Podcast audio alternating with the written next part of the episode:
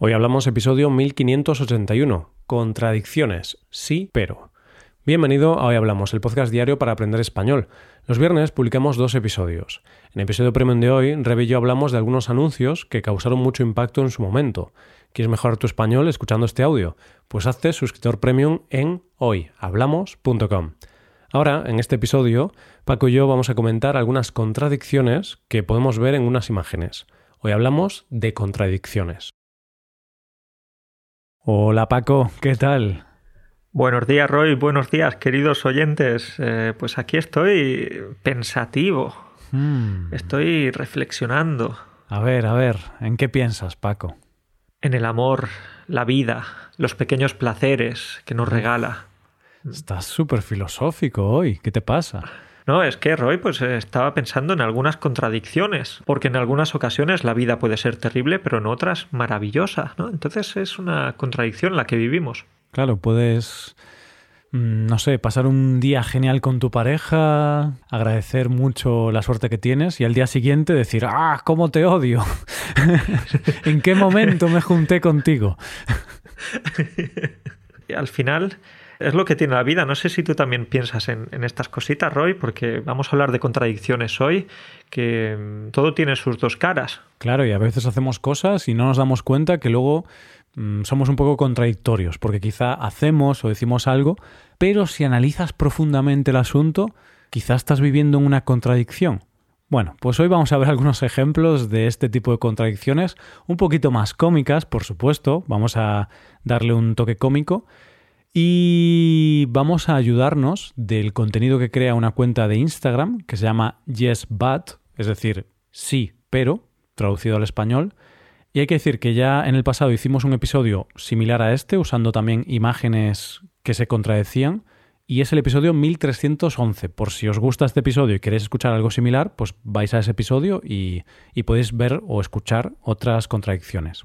Exacto, y no estamos haciendo este episodio porque no tengamos ideas, ¿no? Tenemos millones de ideas, simplemente es que nos gustó el episodio, ¿eh, Roy? sí, a ver, tenemos otras ideas, por supuesto, pero nos apetecía repetir este formato porque, no sé, es gracioso el tema de las contradicciones. A mí me gusta mucho cuando ves una imagen y luego ves otra imagen que de alguna forma contradice un poco el asunto o, o te hace reflexionar al menos. Y mm, Paco, hay que explicar cómo funciona esto para la gente que no haya escuchado el episodio del año pasado. Y es que hay una cuenta de Instagram que se llama YesBat. Os dejaremos el enlace por si queréis ver todas las imágenes y todo esto.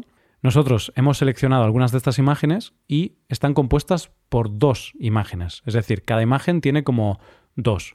Podemos ver una imagen y luego como la contradicción. Entonces nosotros, Paco, vamos a describir estas imágenes.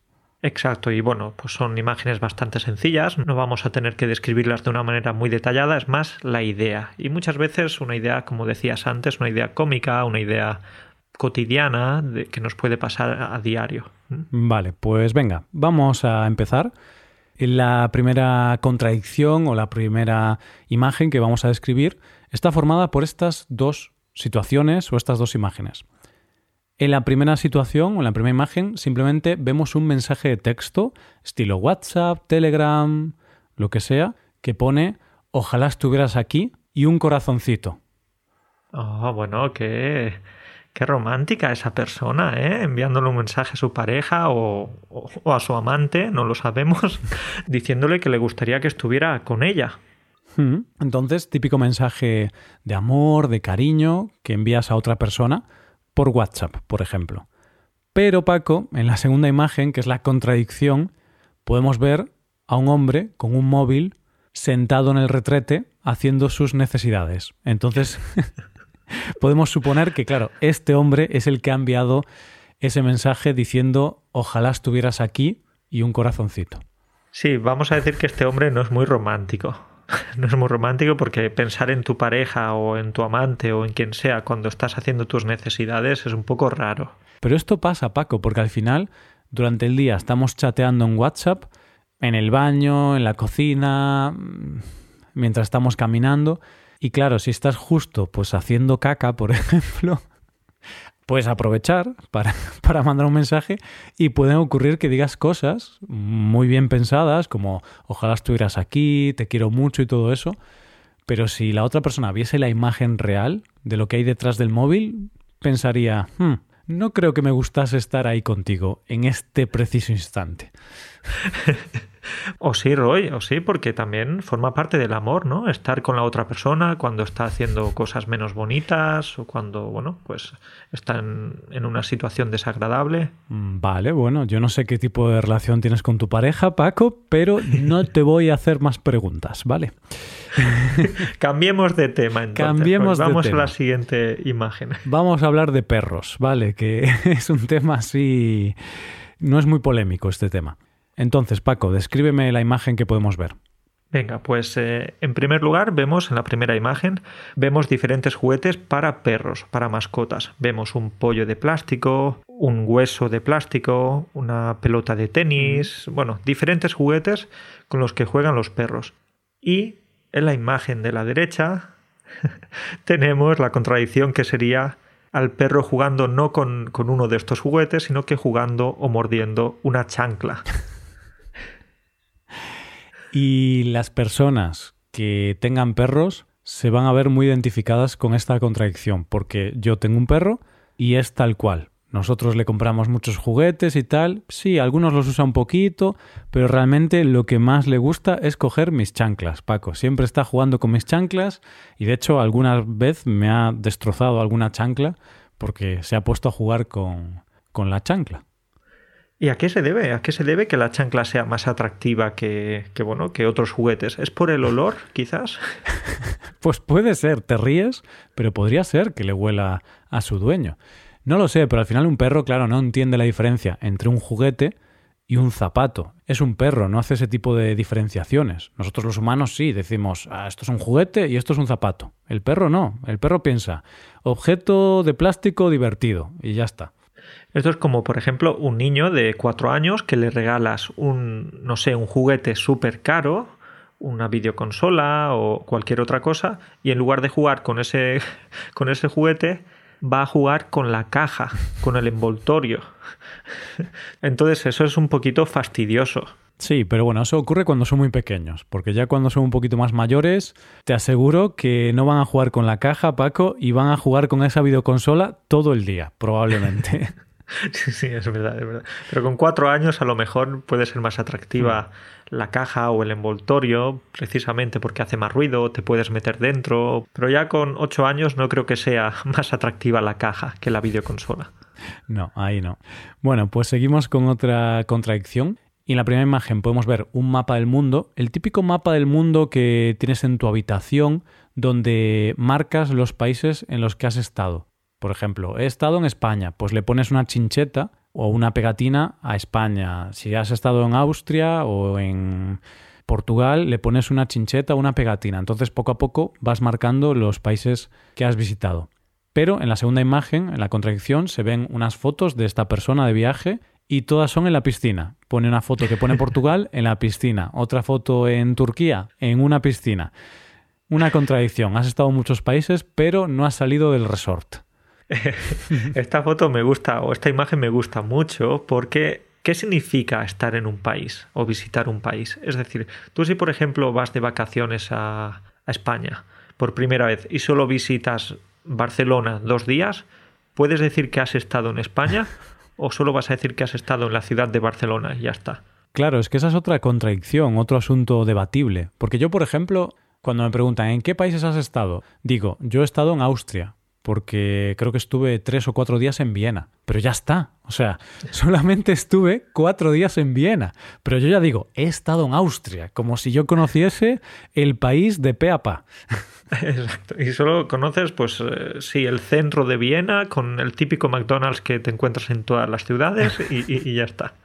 Y poco más, Paco, y poco más. Y vi algunos palacios y ya está, pero no sé nada de Austria, no sé nada de nada. O digo, sí, sí, yo he estado en Alemania. Sí, he estado en Frankfurt, pero ya está. Es la única ciudad que conozco de Alemania. Claro, es eso. ¿Qué significa entonces estar en un país? ¿Poner los pies o pasar no sé cuántos días? Recuerdo, hace un tiempo alguien me estuvo preguntando, venga, ¿en cuántos países has estado, Paco? Y empezamos a jugar o a contar los países en los que yo había estado, en los que había estado esa persona. Y yo le dije Andorra. Hmm que también había estado en Andorra. Pero realmente solo fui a Andorra cuando era pequeño, en alguna ocasión, para, para, ir al centro comercial porque había precios más bajos, ya que Andorra tiene menos impuestos, entonces es más barato o era más barato ir a hacer la compra si hmm. vivías, eh, como era mi caso, que vivía en la frontera, cerca de la frontera entre España y Andorra, en los Pirineos. Entonces, claro, pues íbamos a hacer la compra a ese centro comercial, a comprar ropa, a comprar zapatillas y tal. Yo puedo decir entonces que he estado en Andorra. Sí, yo he estado en Andorra. ¿Conozco el mm. país? No, solo conozco el centro comercial. A ver, lo gracioso de esta situación es que seguramente conozcas mejor Andorra que otros países en los que has estado, porque Andorra es tan pequeñito que seguramente has estado en el 50% de todo el territorio, porque Andorra es un país muy, muy pequeñito. Pero claro, Tú ahora vives en Polonia, Paco, pero seguro que te faltan muchas zonas por conocer de Polonia o de España incluso. Eso es, eso es. Así que metemos a esos países en. Tú metes a Austria, yo meto a Andorra, los metemos en, la lista de países en los que hemos estado. Yo, yo, si paso más de dos horas en un país, ya digo que he estado en ese país. ya está. Al final lo que quieres es decir tantos países como, como sea posible para quedar bien, como quedar ahí de, de, que eres muy aventurero y que has viajado por muchos países. Exactamente. Entonces, incluso si has volado por. si has volado por encima de ese país, a lo mejor puedes decir que has estado, porque has estado en el espacio aéreo de ese país. eso ya no, no, no, ahí, eso ya no te lo compro. Eso ya es rizar el rizo. ahí está, ahí está. Por lo ¿qué te parece si hablamos de la siguiente? Y también está relacionada en cierta manera con los viajes. Hmm. No sé si tú te has hecho alguna vez una lista de estas, eh, como listas de cosas que hacer antes de morir. Eh, hice una lista hace unos años. Creo que era una lista de cosas que hacer antes de cumplir 30 años, me parece. Mm, no he cumplido muchas todavía. Pero puse cosas muy locas, ¿eh? puse cosas como vivir en cuatro países distintos o ver las siete maravillas del mundo. O sea, hice una lista muy ambiciosa y creo que no he cumplido casi nada. Pues esto nos pasa a todos o casi todos y en realidad la siguiente imagen está relacionada con esto. Por eso te había comentado lo de la lista de cosas que hacer antes de morir, por ejemplo. Y es que eh, podemos ver en la primera imagen un documento, una hoja con algunas cosas que hacer, ¿sí? una persona escribiendo, y luego en la contradicción, en la, en la comparación, podemos ver a una persona muerta, hmm. una persona que acaba de morir y están guardando su cuerpo en una, en una bolsa. Claro, es un poco heavy esta imagen. Sí, no, es bastante brutal y, te hace reflexionar. Esta sí que te hace reflexionar, porque muchas veces estamos haciendo listas o estamos diciendo, oh, el año que viene o dentro de cinco años quiero hacer esto, quiero hacer lo otro. Venga, pues vamos a hacerlo ahora, ¿no? Claro, a mí esta imagen sí que me hace reflexionar un poco en que pasamos mucho tiempo haciendo listas de cosas que quiero hacer, quiero hacer esto, quiero hacer lo otro, pero luego no lo priorizamos, porque muchas veces no podemos, claro, tenemos que trabajar, tenemos responsabilidades, y al final pues pasa la vida y, y tu lista quedó sin hacer. Así es la vida. suena, suena mal, o suena, fuerte. Suena duro, pero bueno, a veces ocurre. Y por eso no pospongáis las cosas. Si puedes hacer algo hoy, este año, pues venga, hazlo este año. No digas, bueno, mejor el año que viene. No, no. Este año se hace. Vale, Roy, pero con ciertos límites, ¿no? Por ejemplo, imagínate que quieres ir a, California, hmm. pero no tienes suficiente dinero para ir a California. Entonces, pues pides un ¿eso préstamo. está bien. Pues pides un préstamo, Paco. No hay excusas. Tienes que ir ahora, este verano. Vamos a California. Claro, obviamente depende de tu situación personal. Si tú no tienes dinero para viajar, por supuesto tienes que posponerlo y esperar a, a poder tener ahorros, ¿no? Yo más bien me refiero a la gente que sí que podría hacerlo, pero bueno, prioriza otras cosas, ¿vale? Ese tipo de gente.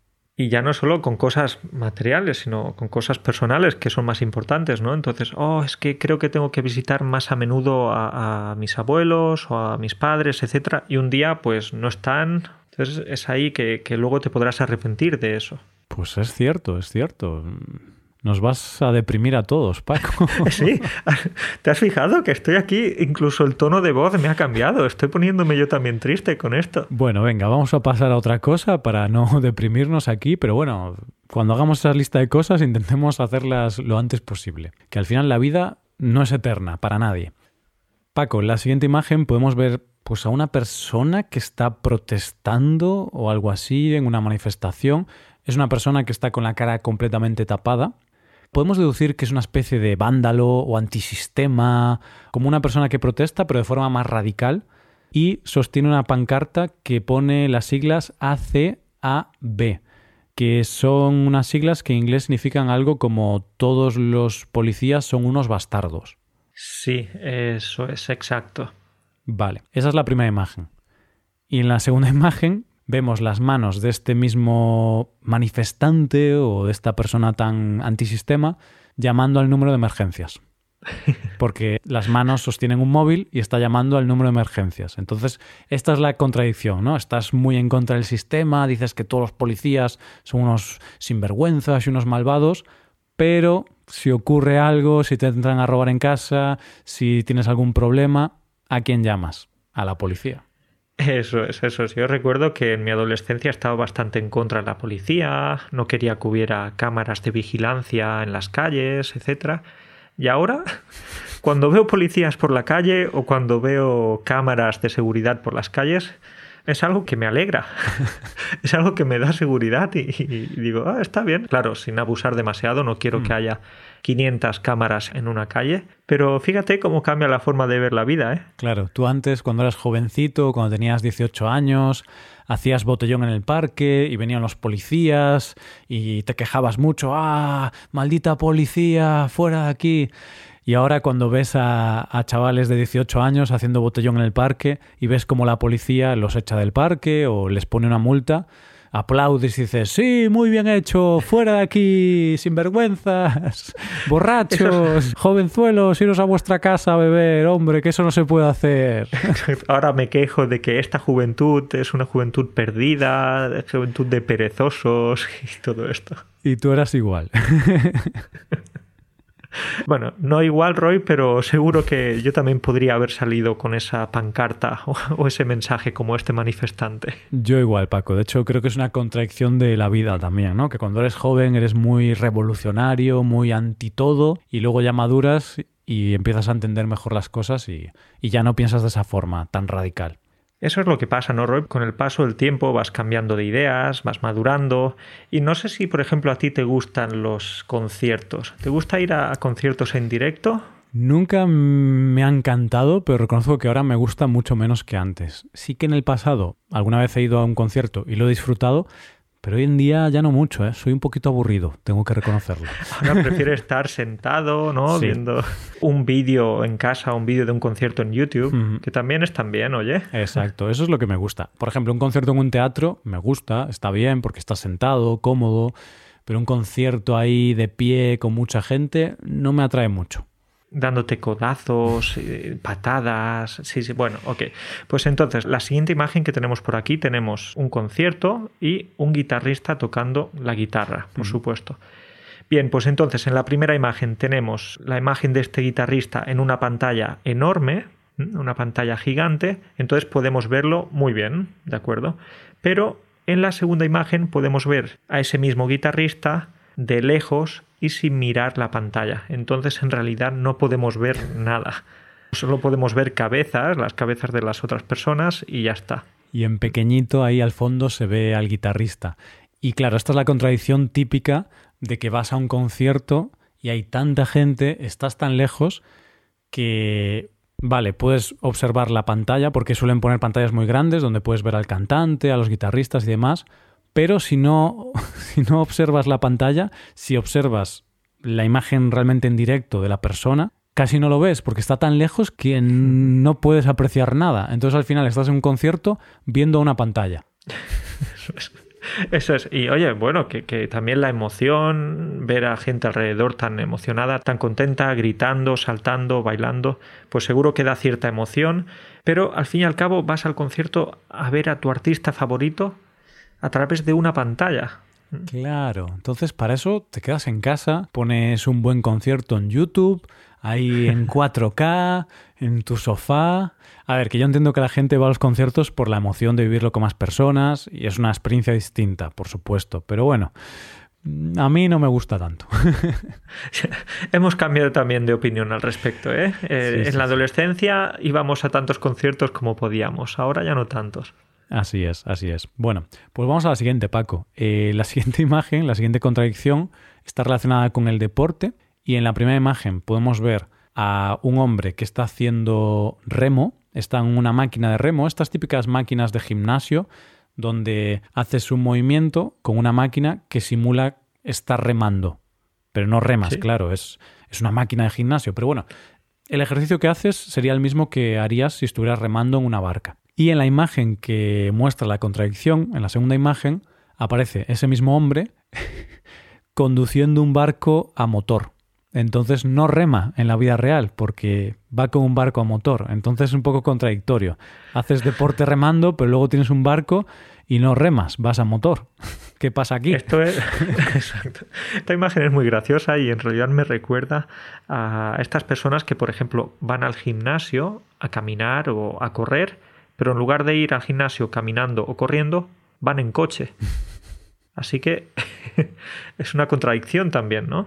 Así es, Paco. Y de hecho, si no recuerdo mal, yo hubo una época que iba en coche al gimnasio. Me quedaba a, creo que a 20 minutos caminando y como en esa época estaba muy obsesionado con optimizar el tiempo, iba en coche. Y claro, es un poco absurdo porque si hubiera ido caminando, pues ya haces un poco de movimiento, un poco de ejercicio, que es bueno para, para tu cuerpo. Entonces la vida está repleta de contradicciones. Vale, Roy, por la siguiente imagen muestra un ejemplo más de esto que estamos eh, mencionando, que estamos hablando justamente ahora. Y es que podemos ver en la primera parte, en la primera imagen, a una persona montando en bicicleta. En cambio, en la segunda imagen podemos ver una bicicleta en el coche. ¿Por qué? Porque tiene como objetivo a lo mejor, no sé, ir a las montañas o ir a otra parte, pero no va en bici, sino que va en coche. Y la bicicleta la pone, la mete en la parte trasera. Claro. Y luego ya, lo más gracioso de estas imágenes es que pone que la duración en el trayecto en bicicleta fue de 17 minutos, pero el trayecto en el coche, llevando la bicicleta para llegar hasta el punto para hacer la ruta, fue de dos horas. Que esto a veces pasa, es un poco exagerado, por supuesto, pero a veces ocurre que dices, ah, sí, quiero hacer una ruta en bicicleta en esta montaña, entonces coges tu coche, cargas la bicicleta en el coche, conduces una hora, llegas allí y como no estás en muy buena forma, al menos ese es mi caso, pues estoy media hora en la bicicleta o 20 minutos y luego, claro, al final pasaste más tiempo en el coche yendo hasta ese punto que el tiempo que estuviste con la bicicleta. Bueno, es, eh, es, un poco. puede parecer un poco loco, pero al final puede tener sentido si, por ejemplo, quieres disfrutar de una montaña muy bonita o de un paisaje que no tienes cerca de casa.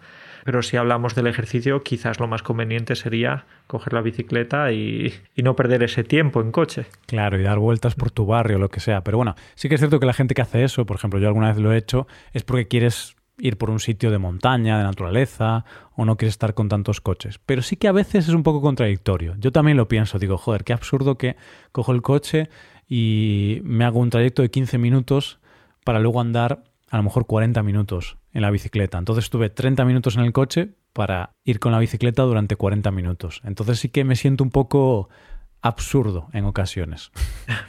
Roy, pues oye, no estás solo. Como puedes ver, hay más personas a las que les pasa o nos pasa esto. Así es. Y ya para acabar, comentamos la última imagen, que también me ha hecho bastante gracia.